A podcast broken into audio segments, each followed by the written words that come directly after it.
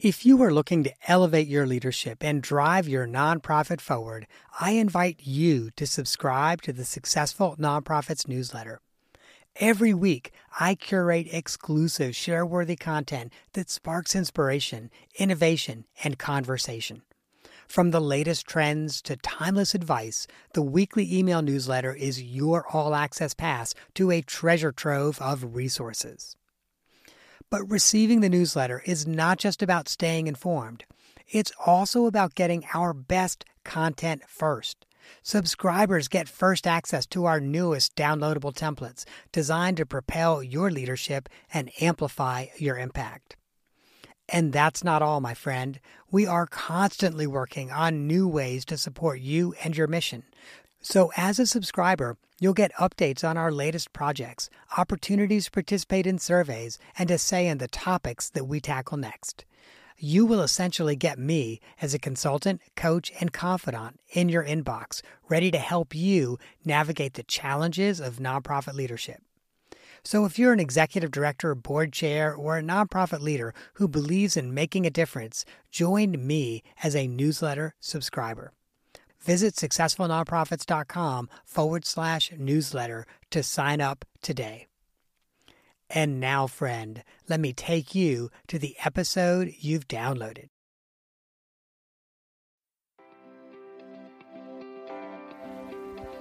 Welcome to the Successful Nonprofits Podcast, where each episode brings you interviews and ideas from nonprofit leaders. Welcome to the Successful Nonprofits Podcast. I'm your host, Dolph Goldenberg.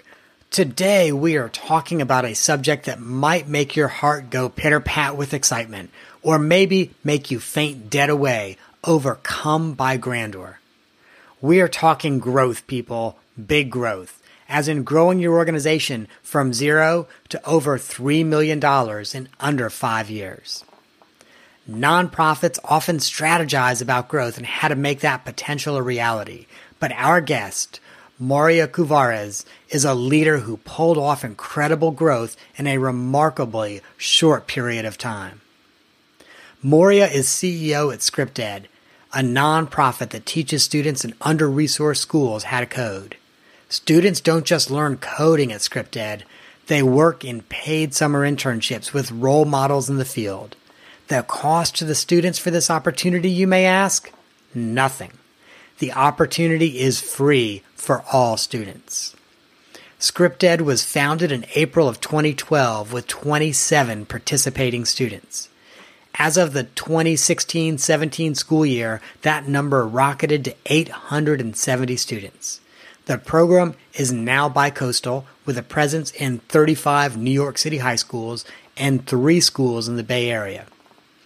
ScriptEd's corporate sponsors include some names that you're probably going to be familiar with Google, eBay, GitHub, and Accenture, just to name a few. Maurya and ScriptEd have been the recipients of numerous awards and recognition. Maurya was named a New York Business Journal's Woman of Influence and Ignite Good by Huffington Post and Millennial Impact Fellow.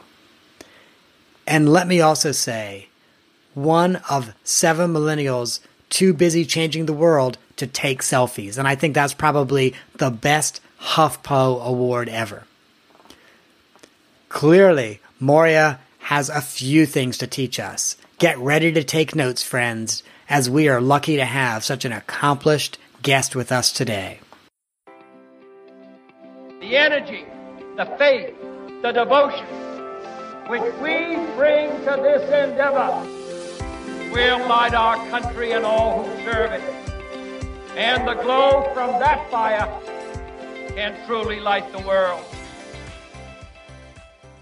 Hey, welcome to the podcast, Maurya. Hi, thank you so much for having me today. So, as you think back to April 2012 when you were launching ScriptEd, what were your expectations for the organization's trajectory?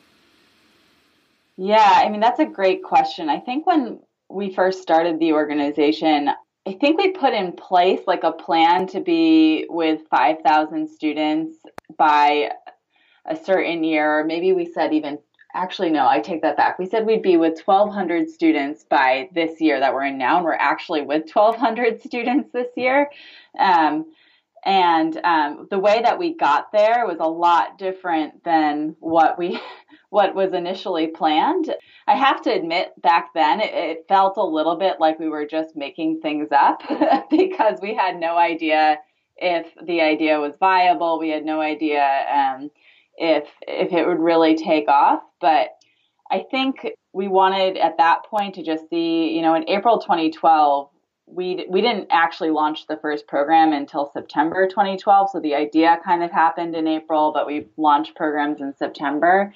And I think we really needed to run that first program to start understanding how big it could actually be. And once we kind of got it off the ground was when we really started to realize that it had a ton of potential for growth.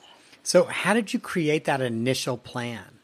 So, I have a co founder. Her name is Liz. Um, she's on our board now. She doesn't work at the organization full time, but she and I worked on that first plan together.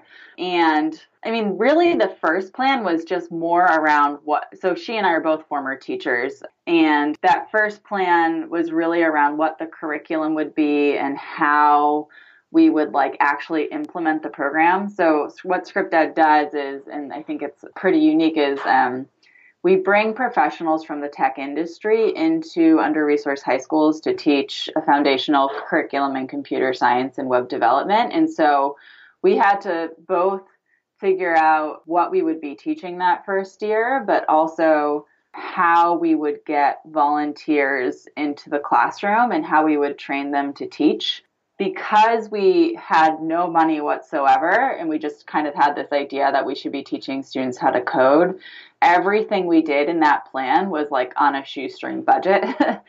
and I think that is what has helped us grow such a high impact program at a relatively low cost because when we first created the program, we were like, well, we can't pay for space we can't pay teachers, we, we can't pay for computers. So we kind of developed this program model where we were, you know, partnering with schools and using school space, and we were using volunteers to teach the curriculum. And so everything was very, very low cost from the outset. And I think um, that really allowed us to you know they, there's like some sayings that you if you innovate and you create with like a lack of resources you end up kind of being constrained in such a way that allows you to be a lot more creative with how you're getting resources together. So we were really resource constrained and we made all of our decisions based on that. And it was really also, I would say, at the beginning, um, more of a passion project than something that we thought was going to turn into this big nonprofit.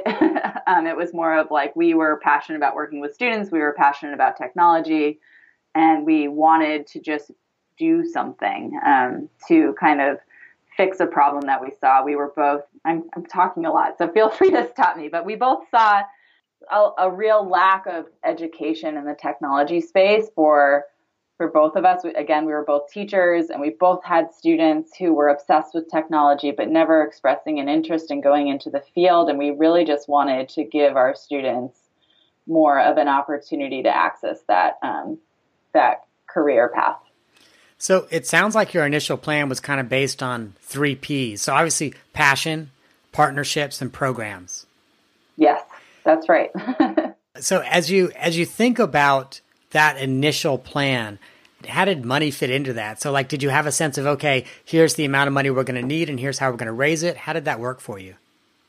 Yeah, I mean, at the beginning, and it's really funny now that I think back on it and how I was so naive about money at that point. Like, I was like under the assumption that we just didn't need any money. you know, I was doing it in addition to my full time jobs. My co founder was in uh, a grad school program getting her PhD at that point, and we were like, well, we don't have to spend anything because we can recruit volunteers. We can work in schools and we can get the technology from schools and we can just volunteer our time. We didn't really start making a budget until about the end of the first year when we realized like that there was so much growth potential and that we just like couldn't we needed to spend so much more time on it to make it a real thing and therefore we needed to be employed. Um, and so i think um, that initial budget, there was just there wasn't one. It was just kind of based on this idea that we were going to go forward with just like volunteer labor and it wasn't until about a year afterwards that we just we realized it just wasn't very sustainable. And that's when we started creating a budget of like you know the first year when the first year I went full time it was 2013 and it was like okay I need to pay for my salary and I need to probably hire one more person to help me like manage the volunteers. And then um, you know maybe we both need computers and that was kind of it. Um, and that's kind of how um, that first budget came to be. I will say it's really funny looking back at the budgets. We had to for like our tax exempt application we had to do like three like three years of a projected budget for the irs and it was just like um, we we have like now we're now much further beyond those three years of predictions uh, that we had initially mapped out. But yeah, that's that was kind of the first budgeting process that we did.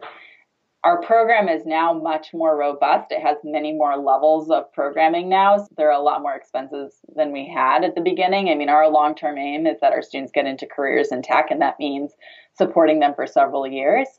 Um, so now we have expenses related to all the different program uh, areas um, that uh, we didn't have at the beginning just because, you know, in the first cohort of students, it was just one year, but then they went on and, you know, we had advanced courses in the second year, and then we added an alumni program, and we have an internship program. And so the expenses grew um, just because we really believe in deep impact.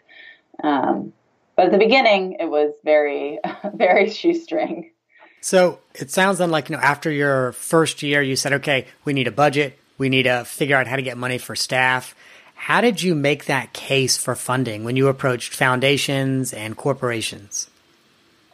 Yeah, that's a good question. So there are a few key things at the beginning that really helped us out with getting funding. First was just I hustled a lot. I mean, I just I was 27 years old when it started and I was an unproven entrepreneur. Like I'd never run anything before.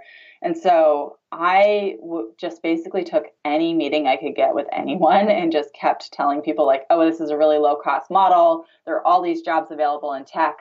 We're doing this thing to teach students how to code and we can get them internship ready. And so it was just really pounding the pavement, to be quite honest and then I think the other things that helped. Um, so very early on, I met Josh Silverman, who is our board chair now, but at the time he was a president at American Express. Um, now he's the CEO of Etsy, and I told him about the work we were doing. Again, I didn't have a full time job; was doing it uh, on a volunteer basis, and kind of met him through again like just putting my name out there as much as I could. I had applied for all these different awards for the the program, um, and he was really taken by the idea. And um, you know, he made an investment and got American Express to also contribute, match him, and that's the funding that like provided me with you know something like six months of runway to do it full time. Um, and I think that having someone like him really early on. Um, he was again like what he had, what I didn't. He was a proven entrepreneur. He was the co-founder of Evite, and so by having his backing, it was it was kind of like a signal to other people to say, oh, this person has been vetted by this person who's been a successful entrepreneur. And I found that a lot more doors opened for the organization after that. I'll also say there are a few key things that really helped us get into some of the funding opportunities that again opened a lot of doors from the beginning. So I met with the Robin Hood Foundation before I'd even gone full time, and we had a pretty strong theory of change. We had really thought through how we were going to measure our effectiveness so we had we'd done a lot of deep thinking of like how our program model was really going to change economic outcomes for our students. And i think having done that deep thought from the outset and having like a really strong theory uh, was important. And then having a low cost model to do it. So we're saying we're going to achieve these really great long term things and we're going to do it like in a high impact way but at you know not an expensive price and I think that was really compelling to foundation partners at the beginning. obviously you got some buy-in from, you know, a president at American Express, but how did your board change from year one to year two to year three? It changed a lot. So the first year was just me, my co-founder, and one of our friends, and that was it. And we had like, you know, we met in my apartment. Once Josh joined the board, it became a lot more formalized. We realized we couldn't just like meet in my apartment. we started. Was Josh the very next person to join the board, or?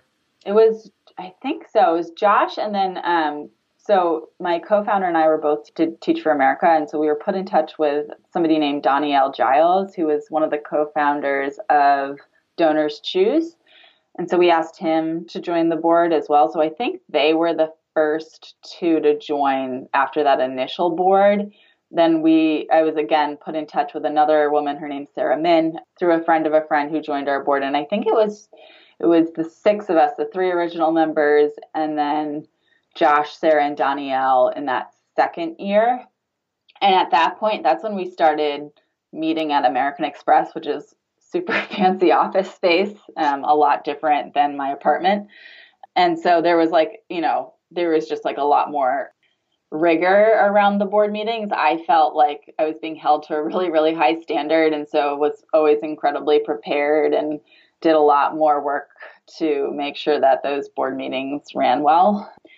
And then after that, I think the year three, we added on a few more board members again, just through networking. Um, and we continued to do them at American Express. So it was, it went from kind of like, and I would say the board is still really good at strategic advice. I would say, um, at the beginning though it was just like you know that first year it was just like okay we just have to get a whole bunch of work done and then as the years have gone on they've become much more strategic and uh, focused on fundraising well Mario, we're going to take a quick break and when we come back we're going to talk about the role of data in growing ScriptEd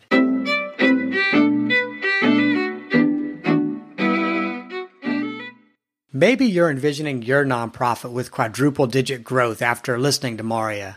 Or maybe you're wondering how in the world you will manage adding three more clients to your overworked staff's caseload. Well, as you may have heard, regardless of where you are, it all starts with a plan.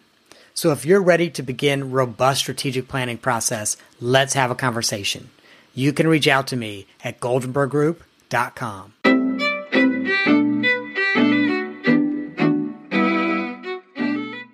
Hey, Maurya, welcome back to the podcast. Thank you. So, I think one of the things that really sets ScriptEd apart, whether it is working on building and growing programs, raising money, reporting to its board, is the way in which it collects, tracks, and reports data.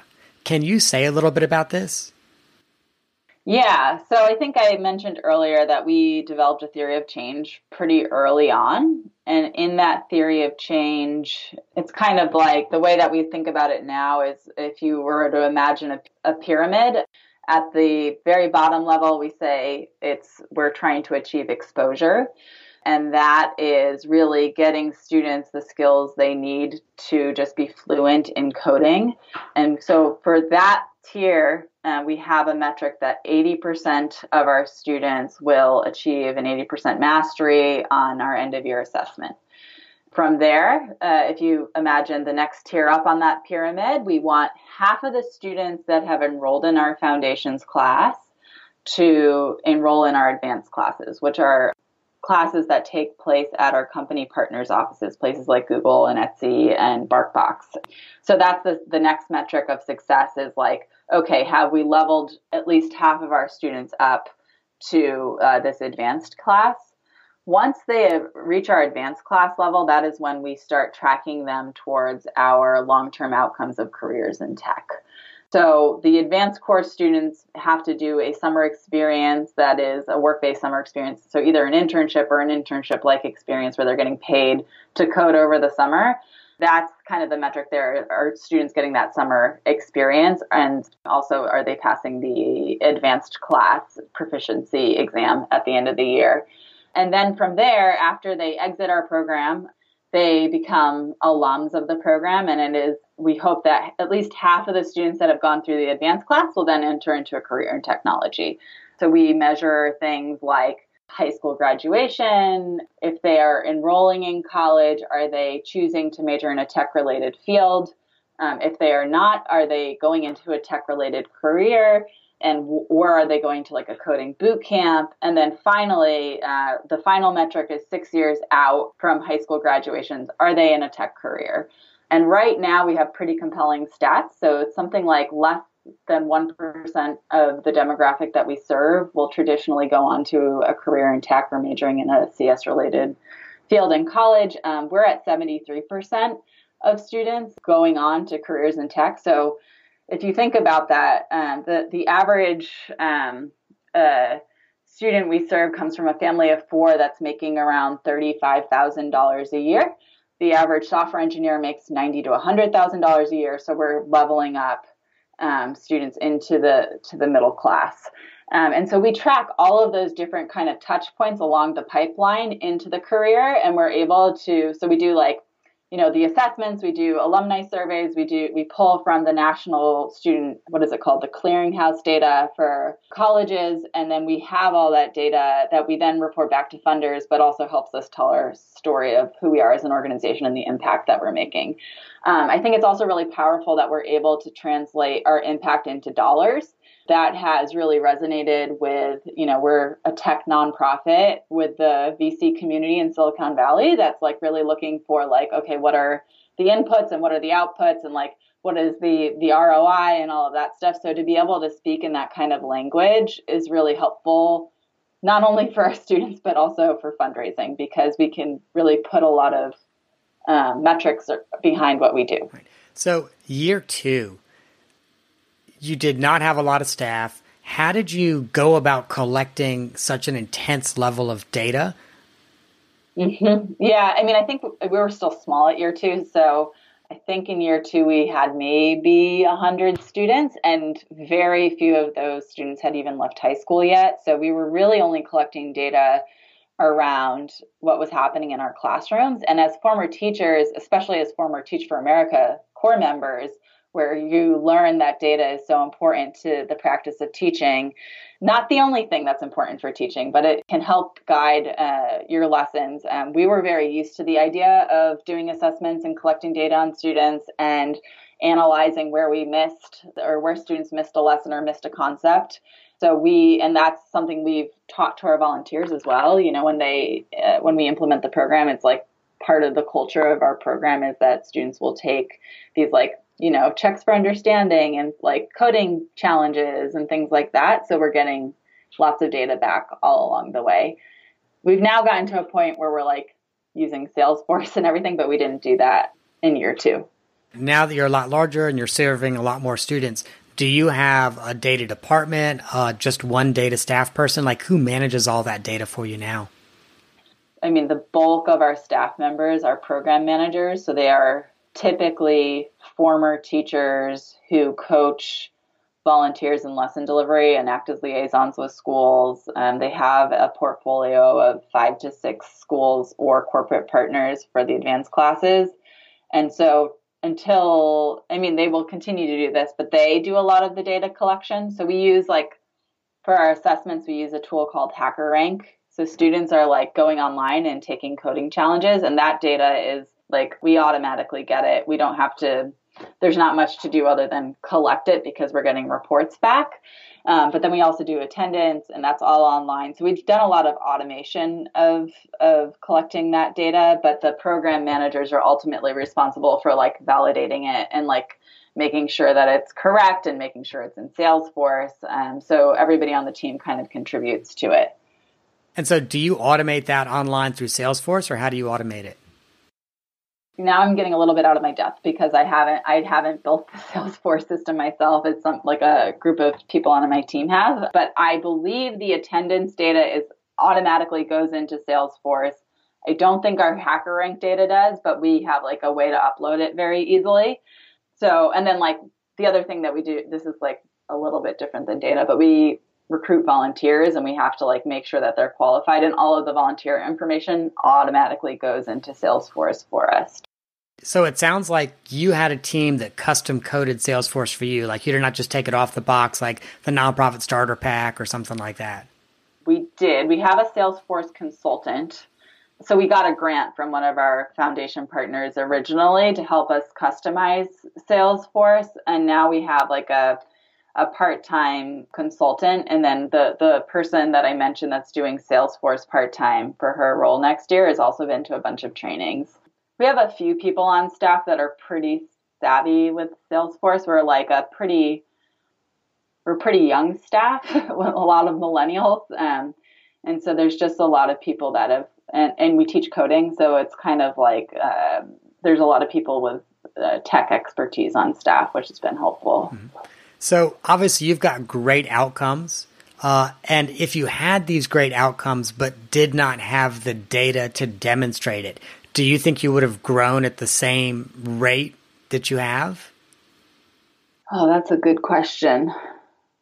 Probably not. I mean, I'm thinking of we're primarily funded at this point by foundations and foundations demand data. So I, I can't imagine how we would have ever gotten grants had we not had that data to back up the stories we were telling. And when we haven't gotten money from foundations, again, like the biggest individual donors we've had have been from like the tech VC community who are also very interested in data. So I'm going to say no, I don't think so. And and it's funny because that's kind of my sense too. I just sort of feel like one of the reasons that you are so fundable is because you can prove the difference you make and you can show the economic impact you have on people's lives and people like to see that. right, exactly. Yeah, F- especially funders. It's really important for them. So, Mario, what's next for ScriptEd? We're definitely in this kind of phase. I mean, I guess we've always been in a phase of rapid change, but I think at this point, we spent the first five years really, really focused on our program. I did not have a full time development person until five years in. I did it all kind of on my own with uh, some assistance from uh, the person who's now our executive director in the Bay Area. Um, and so in the last year or so, we've been building out a leadership team. So now we have like a finance and operations person. We have a, a very early stage development department that we're hoping to grow. We have a communications person. Um, we have a corporate partnerships director. And so we're kind of in this phase of, of in the next year or two of really building that infrastructure of uh, making sure we have a really solid foundation. We want to get a lot better at telling our story.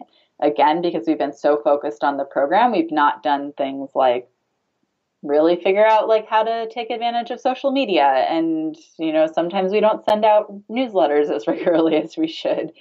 Um, and so we're trying to get on top of that. We have to think about our hr systems. You know it's we'll have i think we're predicted to have 40 people on staff as of the end of next fiscal year. And so we just there's just a whole other range of things to think about. Um, so we're, we're really working on that infrastructure. Um, our goal five years out from that now is to be with 5,000 students. We want to serve 5,000 students a year. And so. So I got to uh, interrupt you. So you're going to grow by 400% over the next five years. Yeah. So we're with 1,200 this year. And so the intention is to get to 5,000. And we've been doing a lot of research on, you know, how can we grow in the cities we're already in? What other cities should we be going to? How do we do this in a way that's really smart? Um, so I think right now the intention is, at least for next school year, the 2019 2020 school year, we're not growing to another city, but we are ex- strongly exploring a city. Um, uh, it's Chicago. So we're going to be looking at Chicago as our next place. And then in order to really reach that 5,000, we're probably going to need to start thinking about some other cities. There's also a lot of, oppor- I mean, New York City, uh, one of my favorite stats is that I think it's like one out of every 310 or 320, Amer- I don't know how many people are in America, but one out of 310 or 320 people in the United States is a New York City public school student. So we have a really big opportunity to continue expanding here. And so I think, you know, we have a lot of work to do here and potentially in some other places. And so um, once we kind of get a little bit more of a solid ground on you know, again, our HR functions, our finance, our operations, our fundraising, our communications. Uh, we really want to take, you know, the work that we've done and, and expand it to as many students as we can. So I just have to reflect that I love the fact that you are able to clearly say, here's what we're going to do over the next year and we're doing it because here's our five year goal and here's where we're headed and, and specifically here's how we're going to get there. And gosh I, I think if there's one takeaway from this episode it's that organizations that are able to do that are better able to grow and better get able to get the funding necessary to grow. Yeah and i think it's it's when you put out a big goal people want to help you get there. That's what I've discovered. Like if you put out a big goal and you say this is the path we're going to take to get there, this is how much impact we can make, then it's like it becomes really easy for people to want to get on board with that. You know, when you just ask for money but you don't have like a clear path or a clear goal, it becomes a lot harder to get people excited about what you're doing. Um, but we have, you know, we have a, a a program model that we really believe in and that we think should be with as many students as possible. And you know the world is changing super rapidly. The future of work is like a big conversation people are having now and educating our young people to be ready for the workforce is just it's a really important thing to do. And so you know i think people are excited about helping us get there. Well, Maurya, I've I've got to switch gears real quick so that I can fit in the off the map question. And what listeners may not fully know is that while this is an audio podcast, we can see each other. And so it's kind of, you know, we do it on Skype and it's kind of like the Jetsons. So, you know, I can see you on a screen and you can see me on a screen. And every time you lift your arm, I keep seeing a Garmin on your wrist. And for, yeah. li- for listeners that don't know, a Garmin is a really, really cool watch that is much, much better than a Fitbit, way more accurate than a Fitbit. It can track you when you swim, when you run, when you bike. So a lot of triathletes have them. Uh, so I've got to ask you, what's your next race? Oh, I'm going to do the New York City Triathlon on July 1st is my next one. I've done two half Ironmans this year so far. And so what's the distance of the New York City Tri? It's an Olympic tri, so that's a mile swim, 25 mile bike, 6.2 mile run.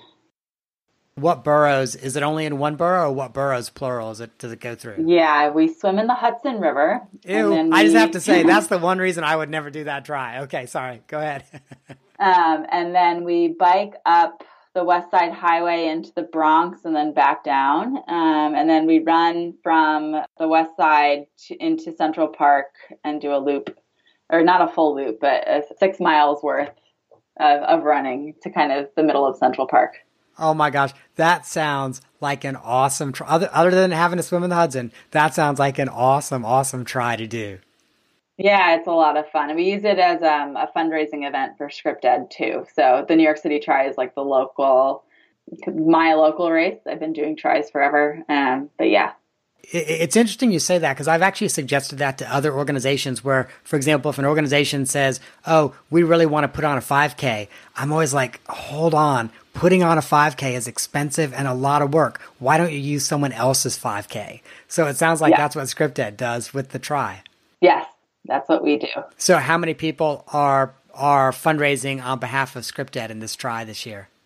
We actually, this is this is uh, not we don't have as many people as we've had in the past. Um, the New York City Triathlon has actually had trouble selling out their spots this year. Um, usually they set like it's a lottery and they sell out immediately. And this year um, they still have spots for sale. And therefore people who would normally get a charity entry are now just buying on the website. So we have three people um, this year. So it's not really that big but we've had i think up to 10 in the past. And it's for me it's more of just like it's my passion. And so i just thought why not marry my two passions and make this a charity event? Um so yeah. We'll see if we'll continue. I don't know what the future of the new york city tri is just because um you know if we can't sell the spots then it, it's harder for us. Yeah. Well Maurya thank you so much for joining us today. I hope your tri on july 1st is an amazing experience and that you've hit your own new personal record. Thank you. So I'm also just completely honored that you have taken the time to be with us today. It has been an enlightening experience, and I want to let listeners know how they can find out more about ScriptEd. Information about ScriptEd's mission, growth, accolades, and opportunities can be found at scripted.org. Now, while you're there, take some time to look at the annual reports, which are an inspiration for any nonprofit that really wants to offer good, data driven annual reports for their donors, for their funders, and for their community. Hey, Maurya, thank you so much again. Thank you for having me. It was a lot of fun.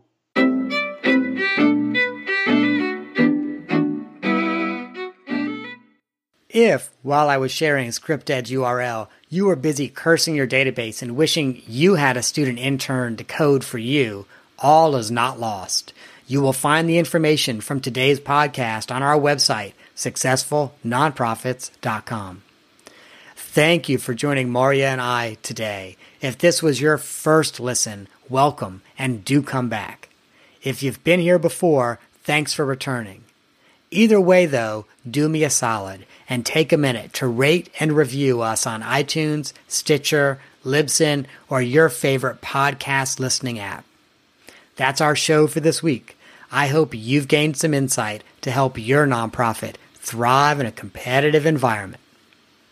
I am not an accountant or attorney, and neither I nor the Goldenberg Group provide tax, legal, or accounting advice. This material has been provided for informational purposes only, is not intended to provide, and should not be relied on for tax, legal, or accounting advice. Always consult a qualified, licensed professional about such matters.